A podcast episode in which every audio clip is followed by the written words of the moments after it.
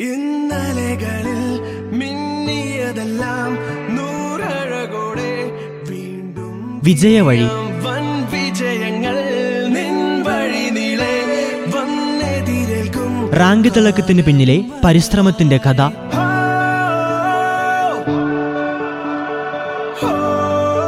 നിർവഹണം പ്രജിഷ രാജേഷ്.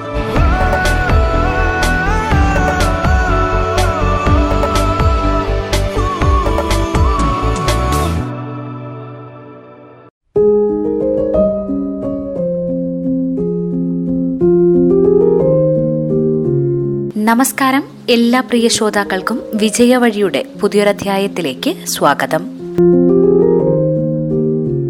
വിജയവഴിയിൽ വിവിധ പി എസ് സി റാങ്ക് ലിസ്റ്റുകളിൽ ഇടം പിടിച്ച തവിഞ്ഞാൽ സ്വദേശി ജിത്തു ആന്റണിയുടെയും കാരക്കാമല സ്വദേശി അനൂപിന്റെയും വിശേഷങ്ങളാണ് കഴിഞ്ഞ അധ്യായങ്ങളിൽ നമ്മൾ കേട്ടത്. പി എസ് സി പരീക്ഷകൾക്ക് തയ്യാറെടുക്കുന്നവർക്കായി എങ്ങനെയാണ് റാങ്ക് ലിസ്റ്റിൽ കയറി പറ്റേണ്ടത് എന്നതിനെക്കുറിച്ച് ജിത്തു ആന്റണിയുടെയും അനൂപിന്റെയും പഠന രീതികളും അഭിപ്രായങ്ങളും ഇന്ന് നമുക്ക് കേൾക്കാം. ജിത്തുവിനെ സംബന്ധിച്ചിടത്തോളം രണ്ടായിരത്തി പതിനെട്ടിൽ പഠനം തുടങ്ങിയ ആ സമയത്ത് തന്നെ ജോലി കിട്ടുമെന്നുള്ള പ്രതീക്ഷയിൽ റാങ്ക് ലിസ്റ്റിൽ വന്ന ആളാണ്. അപ്പോൾ ആ ഒരു റാങ്ക് ലിസ്റ്റ് റദ്ദായി പോവുക എന്ന് പറയുമ്പോൾ തന്നെ നമ്മൾ ആകെ നമ്മൾ മാനസികമായി തകർന്നു പോകുന്ന ഒരു അവസ്ഥയായിരിക്കും. അപ്പോൾ ആ ഒരു അവസ്ഥയിൽ നിന്നുമാണ് ജിത്തു വീണ്ടും പഠനത്തിലേക്ക് തിരിച്ചു വന്നത്. അപ്പോൾ ഒരുപാട് പ്രതിസന്ധികളെ അതിജീവിച്ചാണ് ഇപ്പോൾ ഈ ഒരു നാല് റാങ്ക് ലിസ്റ്റുകളിൽ എത്തിയിരിക്കുന്നത് എന്താണ് ജിത്തുവിന് പറയാനുള്ളത്? എനിക്ക് ഉദ്യോഗാർത്ഥികളോട് പറയാനുള്ളത് എന്ന് വെച്ചാൽ നമ്മൾ ആ തുടക്കത്തിൽ ഉണ്ടാകുന്ന ബുദ്ധിമുട്ട് അത് പി എസ് സി പഠിക്കാൻ ഇറങ്ങുന്ന എല്ലാവർക്കും അതിപ്പോൾ ഒന്നാം റാങ്കുകാരനാണെങ്കിലും തുടങ്ങുന്ന ആ സമയത്ത് അവർക്ക് വളരെ ബുദ്ധിമുട്ടായിരിക്കും. ഇത് നിർത്തി പോവാ ഇതൊന്നും നമുക്ക് ശരിയാവില്ല അല്ലെങ്കിൽ ആദ്യത്തെ എക്സാം എഴുതുമ്പോൾ ഫെയിൽ പിന്നെ നമ്മൾ ഒരുപാട് തോറ്റു തോറ്റാണ് പിന്നെ വിജയത്തിലേക്ക് വരുള്ളൂ അപ്പോൾ ആ ഒരു കാലഘട്ടം നമ്മൾ മറികടക്കണം. ആ കാലഘട്ടത്തിൽ കൊഴിഞ്ഞു പോകുന്നവരാണ് കൂടുതലുള്ളവർ ആദ്യത്തെ ഒരു എക്സാം എഴുതി രണ്ടാമത് എക്സാം എഴുതി അതൊക്കെ ഫെയിലാവുന്നു അപ്പോൾ ഇനി ഇത് നടക്കൂല. അങ്ങനെ. അപ്പോൾ ഇതിന്റെ ഒരു നമ്മൾ ഒരു സ്റ്റാർട്ടിംഗ് എന്ന് പറഞ്ഞാൽ പി എസ് സി ഉദ്യോഗാർത്ഥികളെ സംബന്ധിച്ച് നമ്മൾ പി എസ് സി ചോദി എന്ന് വെച്ചാൽ പി എസ് സി ചോദിക്കുന്ന ചോദ്യങ്ങൾക്ക് ഒരു അടിത്തറയുണ്ട്. അതെന്ന് പറഞ്ഞാൽ എസ് സി ആർ ടി ആണ്. S C R T text ബുക്കിൽ അഞ്ചാം ക്ലാസ് തൊട്ട് പത്താം ക്ലാസ് വരെയുള്ള സോഷ്യൽ സയൻസും സയൻസും അത് നമ്മൾ ആദ്യമാണ് ആദ്യം അതാണ് നോക്കേണ്ടത്. സിലബസ് നോക്കുന്നതിന് മുമ്പ് അതാണ് നോക്കേണ്ടത്. അത് ഒന്നെങ്കിൽ നമുക്ക് സ്കൂൾ കുട്ടികളെടുത്ത് നിന്ന് ടെക്സ്റ്റ് ബുക്ക് മേടിച്ച് നോക്കാം. അല്ലെങ്കിൽ സമഗ്ര എന്ന് പറഞ്ഞൊരു സൈറ്റിൽ പോയിട്ട് നമുക്ക് ഡൗൺലോഡ് ചെയ്തിട്ട് ഉപയോഗിക്കാം. അത് ഫോണിൽ അല്ലെങ്കിൽ ലാപ്പ് വഴി നോക്കുകയാണെങ്കിൽ കുഴപ്പമില്ല. ഫോണിൽ കൊണ്ട് നോക്കുമ്പോൾ കുറച്ച് ബുദ്ധിമുട്ടുണ്ടാവും. അപ്പോൾ അങ്ങനെ അത് ആദ്യം പഠിക്കുക. പിന്നെ അതിന് ശേഷം നമ്മൾ സിലബസ് നമ്മൾ നോക്കുന്നത് ഏത് എക്സാമിന് വേണ്ടിയിട്ടാണെന്ന് ആദ്യം നോക്കുക. അപ്പോൾ ഒരു പോലീസ് ഓഫീസർ ആവാനാണ് ആഗ്രഹമെങ്കിൽ സിവിൽ പോലീസ് ഓഫീസറിന്റെയോ എസ് ഐന്റെയോ സിലബസ് എടുക്കുക. അത് പ്രിന്റ് എടുക്കുക. അല്ലെ എൽ അല്ലെങ്കിൽ കോമൺ ആയിട്ട് ഏതെങ്കിലും ഒരു എക്സാം എന്നാണെങ്കിൽ നമ്മൾ എൽ ഡി സിന്റെ സിലബസ് പ്രിന്റ് എടുക്കുക. എന്നിട്ട് ആ സിലബസിൽ നമ്മൾ ഓരോരോ ടോപ്പിക്ക് പഠിച്ച് പഠിച്ച് പോകുന്നതനുസരിച്ച് ആ പ്രിന്റ് എടുത്തതിൽ നമ്മൾ ടിക്ക് ചെയ്ത് ടിക്ക് ചെയ്ത് ടിക്ക് ചെയ്ത് പോവുക. എന്നിട്ട് അതിനുശേഷം നമ്മളിപ്പോൾ ഒരു ടോപ്പിക്ക് തന്നെ രണ്ട് പ്രാവശ്യം പഠിച്ചെങ്കിൽ രണ്ട് പ്രാവശ്യം ടിക്ക് ചെയ്യുക. പിന്നെ സിലബസ് നമ്മൾ പഠിക്കുന്നതിലുപരിയായിട്ട് അത് റിവിഷൻ ചെയ്യുന്നതിലാണ് പ്രധാന കാര്യം ഇരിക്കുന്നത്. അപ്പോൾ ഞാൻ എപ്പോഴും ഞാൻ പഠിപ്പിക്കുന്ന ഞാൻ ഗൈഡൻസ് കൊടുക്കുന്നവരോട് ഞാൻ പറയുന്നത് എന്താ വെച്ചാൽ നമ്മളൊരു ദിവസം പഠിക്കുന്ന കാര്യങ്ങൾ അന്ന് കിടക്കുന്നതിന് മുമ്പ് റിവിഷൻ ചെയ്തിരിക്കണം. പിന്നെ ഞാനിപ്പോൾ ഒരു ക്ലാസ് ആണ് കാണുന്നതെങ്കിൽ ആ ക്ലാസ് കണ്ട് കഴിഞ്ഞതിന് ശേഷം നമ്മൾ ഷോർട്ട് നോട്ട് എന്തെങ്കിലും ഉണ്ടാക്കിയിട്ടുണ്ടെങ്കിൽ അതിൽ അതിൽ പി ഡി എഫ് ഒക്കെ ചിലപ്പോൾ കിട്ടും പഠിക്കുന്ന കാര്യങ്ങൾ നമ്മളെ ക്ലാസ് കേൾക്കുന്നതിൽ അപ്പോൾ ഒന്നെങ്കിൽ ആ പി ഡി എഫ് വായിക്കുക അല്ലെങ്കിൽ ഷോർട്ട് നോട്ട് ഉണ്ടാക്കിയിട്ടുണ്ടെങ്കിൽ അത് വായിക്കുക. പിന്നെ അങ്ങനെ നമ്മൾ ഫുള്ള് പഠിച്ചതിന് ശേഷം നൈറ്റ് ഉറങ്ങുന്നതിന് മുമ്പ് അത് ഒന്ന് റിവിഷൻ ചെയ്യുക. നമുക്ക് ഇന്ന് പഠിച്ചതാണ് പക്ഷെ അത് ഇന്ന് റിവിഷൻ ചെയ്യേണ്ട കാര്യമുണ്ടോ എന്ന് ചിലപ്പോൾ ചിന്തിക്കാം. പക്ഷെ അതിലൊരു കാര്യമുണ്ട്. നമ്മൾ അത് പഠിക്കുക. അപ്പോൾ നമുക്ക് പെട്ടെന്ന് തന്നെ പഠിച്ചു തീർക്കാനും പറ്റും റിവിഷൻ ചെയ്യാൻ പറ്റും. പിന്നെ നമ്മൾ നാളെ ഇന്നത്തേന്റെ ബാലൻസ് നമ്മൾ നാളെ പഠിക്കുമ്പോൾ നാളെ പഠിക്കുന്നതിന് തൊട്ട് മുമ്പ് ഇന്ന് പഠിച്ച കാര്യങ്ങൾ നാളെ ഒന്ന് റിവിഷൻ ചെയ്തിട്ട് വേണം പുതിയ കാര്യങ്ങൾ തുടങ്ങാൻ. അപ്പോൾ ഇന്നത്തേന്റെ ബാലൻസ് നാളെ പഠിക്കുന്നതിന് മുമ്പ് ഇന്ന് പഠിച്ച കാര്യങ്ങൾ ഒന്ന് റിവിഷൻ ചെയ്യുക. എന്നിട്ട് ബാലൻസ് പഠിച്ചു തുടങ്ങുക. അങ്ങനെ അങ്ങനെയാണ് നമ്മൾ ഓരോ ദിവസവും പഠിച്ചു പോകും എന്ന് വെച്ചാൽ പഠിക്കുക അതിന് ഉപരിയായിട്ട് റിവിഷനാണ് നമ്മൾ കൂടുതൽ ടൈം എടുക്കേണ്ടത്. പിന്നെ നമ്മൾ ഒരാഴ്ച പഠിക്കുന്ന തിങ്കളോട്ട് തൊട്ട് ശനി വരെ പഠിക്കുന്നത് സൺഡേയിൽ ഒന്ന് റിവിഷൻ സൺഡേ റിവിഷനും എക്സാമിനൊക്കെ ആയിട്ട് മാറ്റി വെക്കും. നമ്മൾ ഇപ്പോൾ ഏഴ് ആറ് ദിവസം ജോലി ചെയ്ത് ഏഴാം ദിവസം റെസ്റ്റ് എടുക്കും പറഞ്ഞ പോലെ ആറ് ദിവസം നമ്മൾ പഠിക്കുന്ന കാര്യങ്ങൾ ഏഴാം ദിവസം റിവിഷനും പിന്നെ എക്സാമും അങ്ങനെയൊക്കെ ആയിട്ട് നമ്മൾ അതിന് വേണ്ടിയിട്ട് സമയം എടുക്കുക കൂടുതൽ പഠിക്കുന്ന സൺഡേയിൽ നമുക്ക് കൂടുതൽ റിവിഷന് വേണ്ടി മാറ്റി അങ്ങനെയാണ്. പിന്നെ നമ്മൾ ഒരു എക്സാം ഉണ്ടെങ്കിൽ നമ്മൾ ഒരു വർഷം നമ്മൾ പഠിച്ചു തീർക്കാൻ എടുക്കും പൊതുവെ ഒരു ആവറേജ് വിദ്യാർത്ഥി. അപ്പോൾ ഒരു ഒരു വർഷം നമ്മൾ പഠിച്ചു കഴിഞ്ഞാൽ പിന്നെ നമ്മൾ അങ്ങോട്ട് ഈ പഠിച്ച കാര്യങ്ങൾ തന്നെയാണ് റിവിഷൻ ചെയ്തു പോകുന്നത്. അപ്പോൾ ആ പഠിച്ചെടുക്കാനുള്ള ഒരു ബുദ്ധിമുട്ടേ ഉള്ളൂ. ആ ബുദ്ധിമുട്ട് അങ്ങ് മറികടന്ന് ആ മുഴുവൻ സിലബസും കംപ്ലീറ്റ് ആയാൽ പിന്നെ നമുക്കൊരു മൂന്ന് മാസം ഇത് റിവിഷൻ ചെയ്യാം. പിന്നെ നമ്മളൊരു എക്സാം ഉണ്ടല്ലോ. ആ എക്സാമിന് തൊട്ട് മുമ്പുള്ള ഒരു മാസം കണ്ടിന്യൂസ് റിവിഷൻ ചെയ്യാം. പിന്നെ നമുക്ക് കറണ്ട് അഫെയർ ആണെങ്കിൽ നമുക്ക് ടെലഗ്രാം ഗ്രൂപ്പുകളൊക്കെ. പത്രവാർത്തകൾ എന്ന് പറഞ്ഞൊരു ടെലഗ്രാം ഗ്രൂപ്പുണ്ട്. അതുവഴി നമുക്ക് കറണ്ട് അഫെയർ നമുക്ക് ഡെയിലി കറണ്ട് അഫെയർ കിട്ടും.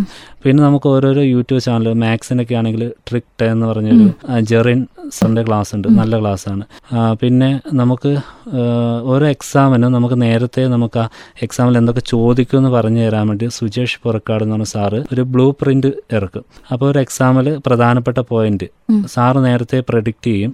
ഇന്ന ഇന്ന ഭാഗത്തുനിന്ന് ചോദ്യം വരും. അപ്പോൾ അത് എടുക്കുക. ആ ആ ടോപ്പിക്ക് പ്രധാനമായിട്ടും നോക്കി. അങ്ങനെ അങ്ങനെ നമ്മളൊരു ഒരു മാഷന്മാരെ നമ്മൾ ആശ്രയിക്കുക. പിന്നെ അൺ അക്കാദമി ആപ്ലിക്കേഷൻ അത് ലാസ്റ്റ് ടൈമിൽ നമുക്ക് ഒരുപാട് ഉപകാരമായിട്ടുണ്ട്. എനിക്കും പിന്നെ ഇവരെ കൊണ്ട് ഞാനൊരു മൂന്ന് മാസത്തേക്ക് മാത്രമായിട്ട് എടുപ്പിച്ചായിരുന്നു. ഞാൻ അതിൽ ഇവിടെ റിവിഷൻ ഇവരെ കൊണ്ട് ചെയ്യിപ്പിച്ചായിരുന്നു. പിന്നെ അതിൽ മൻസൂർ അലി സാറ്. പിന്നെ നമ്മൾ ബത്തേരിയുള്ള ഒരു സാറുണ്ട് ജാഫർ സാദിക്കുന്ന സാറിന്റെ ബയോളജി പിന്നെ ഇംഗ്ലീഷ് അതൊക്കെ നല്ല ക്ലാസ്സുകളായിരുന്നു S C R T class എടുക്കുന്ന മൻസൂർ അലി സാർ അൺ അക്കാദമിയിൽ അപ്പോൾ അതൊക്കെ നമ്മൾ ഇവിടെ നിന്നൊക്കെ കിട്ടുന്ന അതൊക്കെ നല്ല ക്ലാസ്സുകളൊക്കെ നമ്മൾ കാണുക. പക്ഷെ നമ്മൾ ഒരു സ്ട്രാറ്റജി നമ്മളൊരു പഠനത്തിന് എടുക്കുക. അത് വേറെ ആരും ഇതല്ലാതെ നമ്മൾ അത് തന്നെ ഫോളോ ചെയ്ത് പോവുക. ഇപ്പോൾ റാങ്ക് ഹോൾഡേഴ്സിന്റെ നമ്മളിപ്പോൾ ഇന്റർവ്യൂ ഒക്കെ കാണുമ്പോൾ അവരെ അവരങ്ങനെ പോയി അപ്പോൾ നമ്മൾ അങ്ങനെ പോവുക അങ്ങനെയല്ല നമ്മൾ നമ്മളേതായിട്ടുള്ള സ്ട്രാറ്റജി തിരഞ്ഞെടുക്കുക. എന്ന് വെച്ചാൽ എന്റെ ഒരു സ്ട്രാറ്റജി എന്ന് പറഞ്ഞാൽ എനിക്ക് നോട്ട് എഴുതുക അല്ലെങ്കിൽ ബുക്ക് ബുക്ക് വായിക്കുക ഇതൊന്നും എനിക്ക് പറ്റൂല. ഒരു മടിയാണ് എനിക്ക് അതിലോട്ട്. അപ്പം ഞാൻ എന്താ വെച്ചാൽ ഞാൻ ക്ലാസ്സുകൾ കേൾക്കുകയാണ് ചെയ്യുന്നത്. കേട്ടിട്ട് ഞാൻ ഷോർട്ട് നോട്ട് ഉണ്ടാക്കുന്നുണ്ടെങ്കിൽ തന്നെ അത് ഞാൻ മറ്റൊരാൾക്ക് പഠിപ്പിക്കാൻ വേണ്ടിയിട്ടാണ്. ഞാൻ പഠിക്കാനല്ല. ഞാൻ പഠിപ്പിക്കുന്നതിലൂടെയാണ് ഞാൻ റിവിഷൻ ചെയ്തുകൊണ്ടിരുന്നത്. അപ്പോൾ ആ ഒരു നമ്മൾ സ്വന്തമായിട്ട് ഒരു സ്ട്രാറ്റജി തിരഞ്ഞെടുക്കുക. പിന്നെ എനിക്ക് എന്നെ സംബന്ധിച്ച് എനിക്ക് ഒരുപാട് എക്സ്പീരിയൻസ് വെച്ച് എനിക്ക് തോന്നിയിട്ടുള്ളത്. നമ്മൾ ഈ സ്കൂളിലും കോളേജിലൊക്കെ നന്നായി പഠിക്കുന്ന കുട്ടികൾക്കാണ് പി എസ് സിയിൽ അവർ പകുതിക്ക് വെച്ച് ഇട്ടിട്ട് പോകാറ്. കാരണം എന്ന് വെച്ചാൽ അവരെന്ന് വെച്ചാൽ എപ്പോഴും ഫുൾ മാർക്ക് മേടിച്ച് അല്ലെങ്കിൽ എപ്പോഴും വിജയിച്ച് പോയി പോകുന്നവരാണ്. അപ്പോൾ അവരെ സംബന്ധിച്ച് പി എസ് സി ക്ലാസ് പോയി അവരൊരു മൂന്ന് നാല് മാസം കഴിയുമ്പോഴത്തേനും ഒരു എക്സാം എഴുതും. അതിൽ അവർക്ക് കിട്ടുന്നത് ചിലപ്പോൾ ഇരുപത്തഞ്ച് താഴെ മാർക്ക് അല്ലെങ്കിൽ മുപ്പത് താഴെ മാർക്ക് ആയിരിക്കും.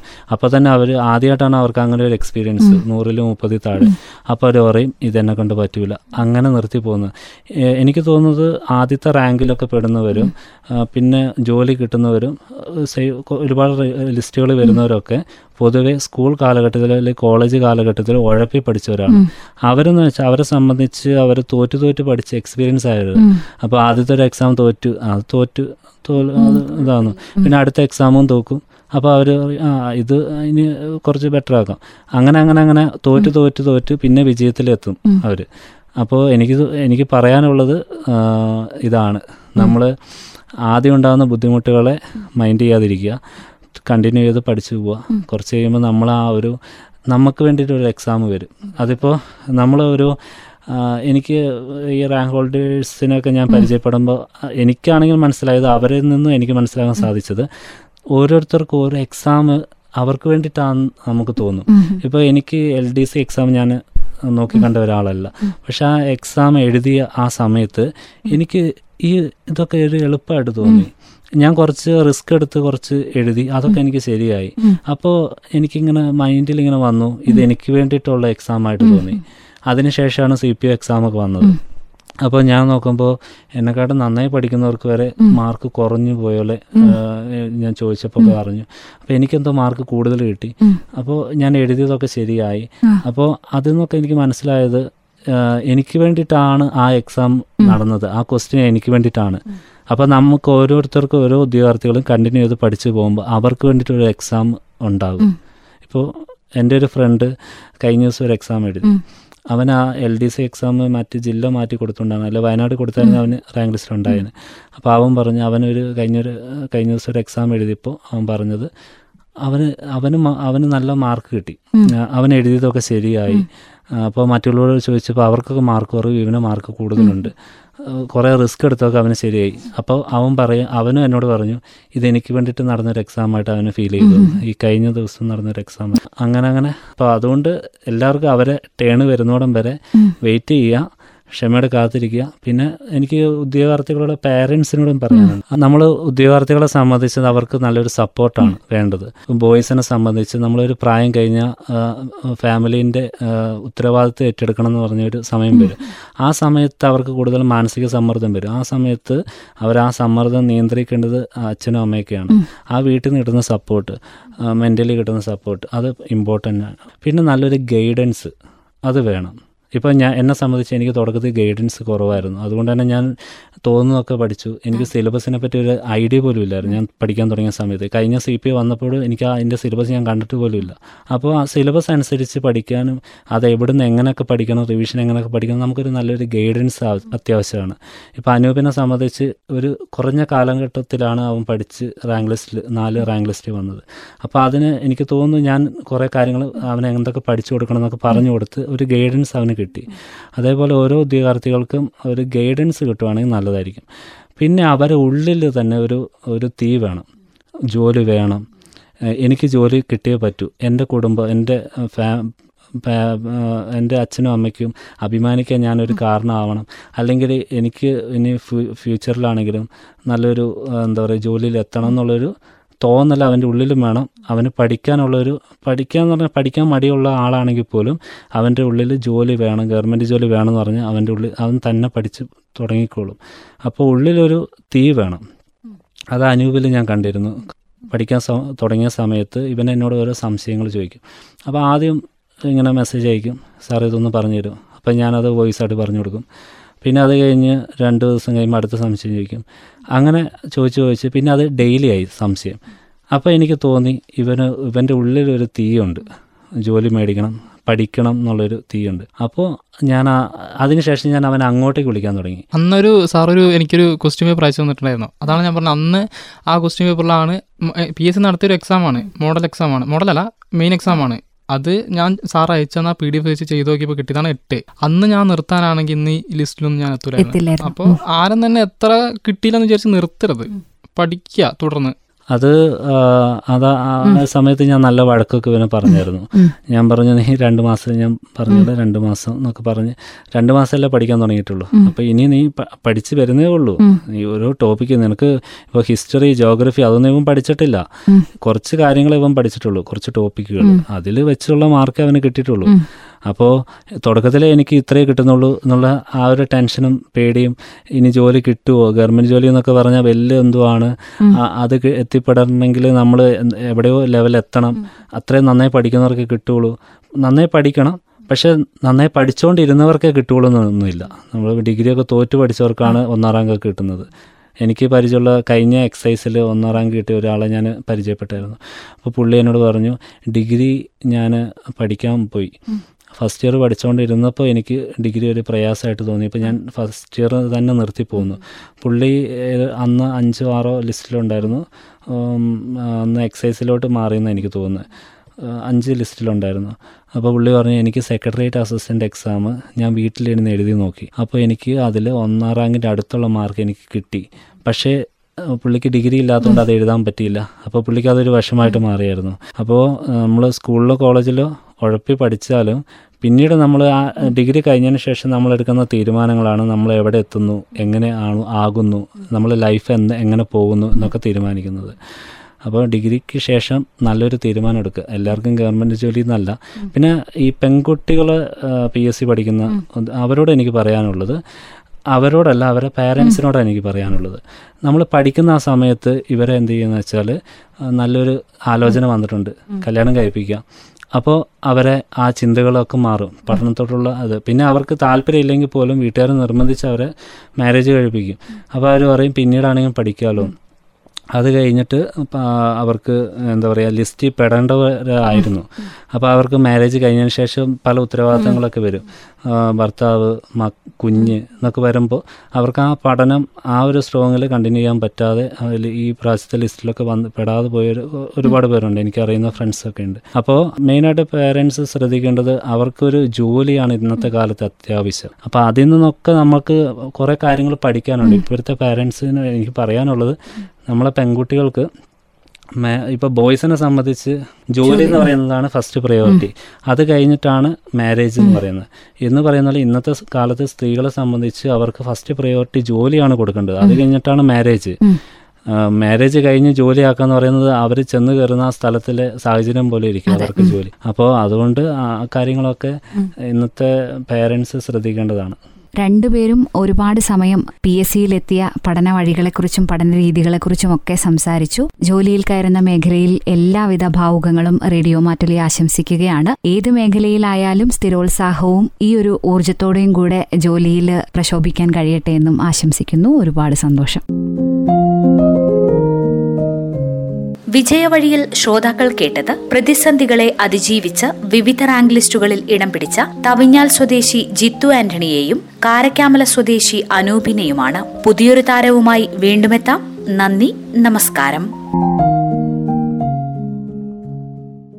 ഇന്നലകളിൽ മിന്നിയതെല്ലാം വിജയവഴി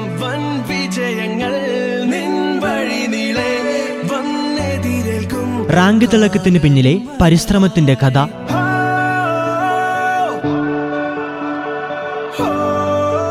നിർവഹണം Prajisha Rajesh.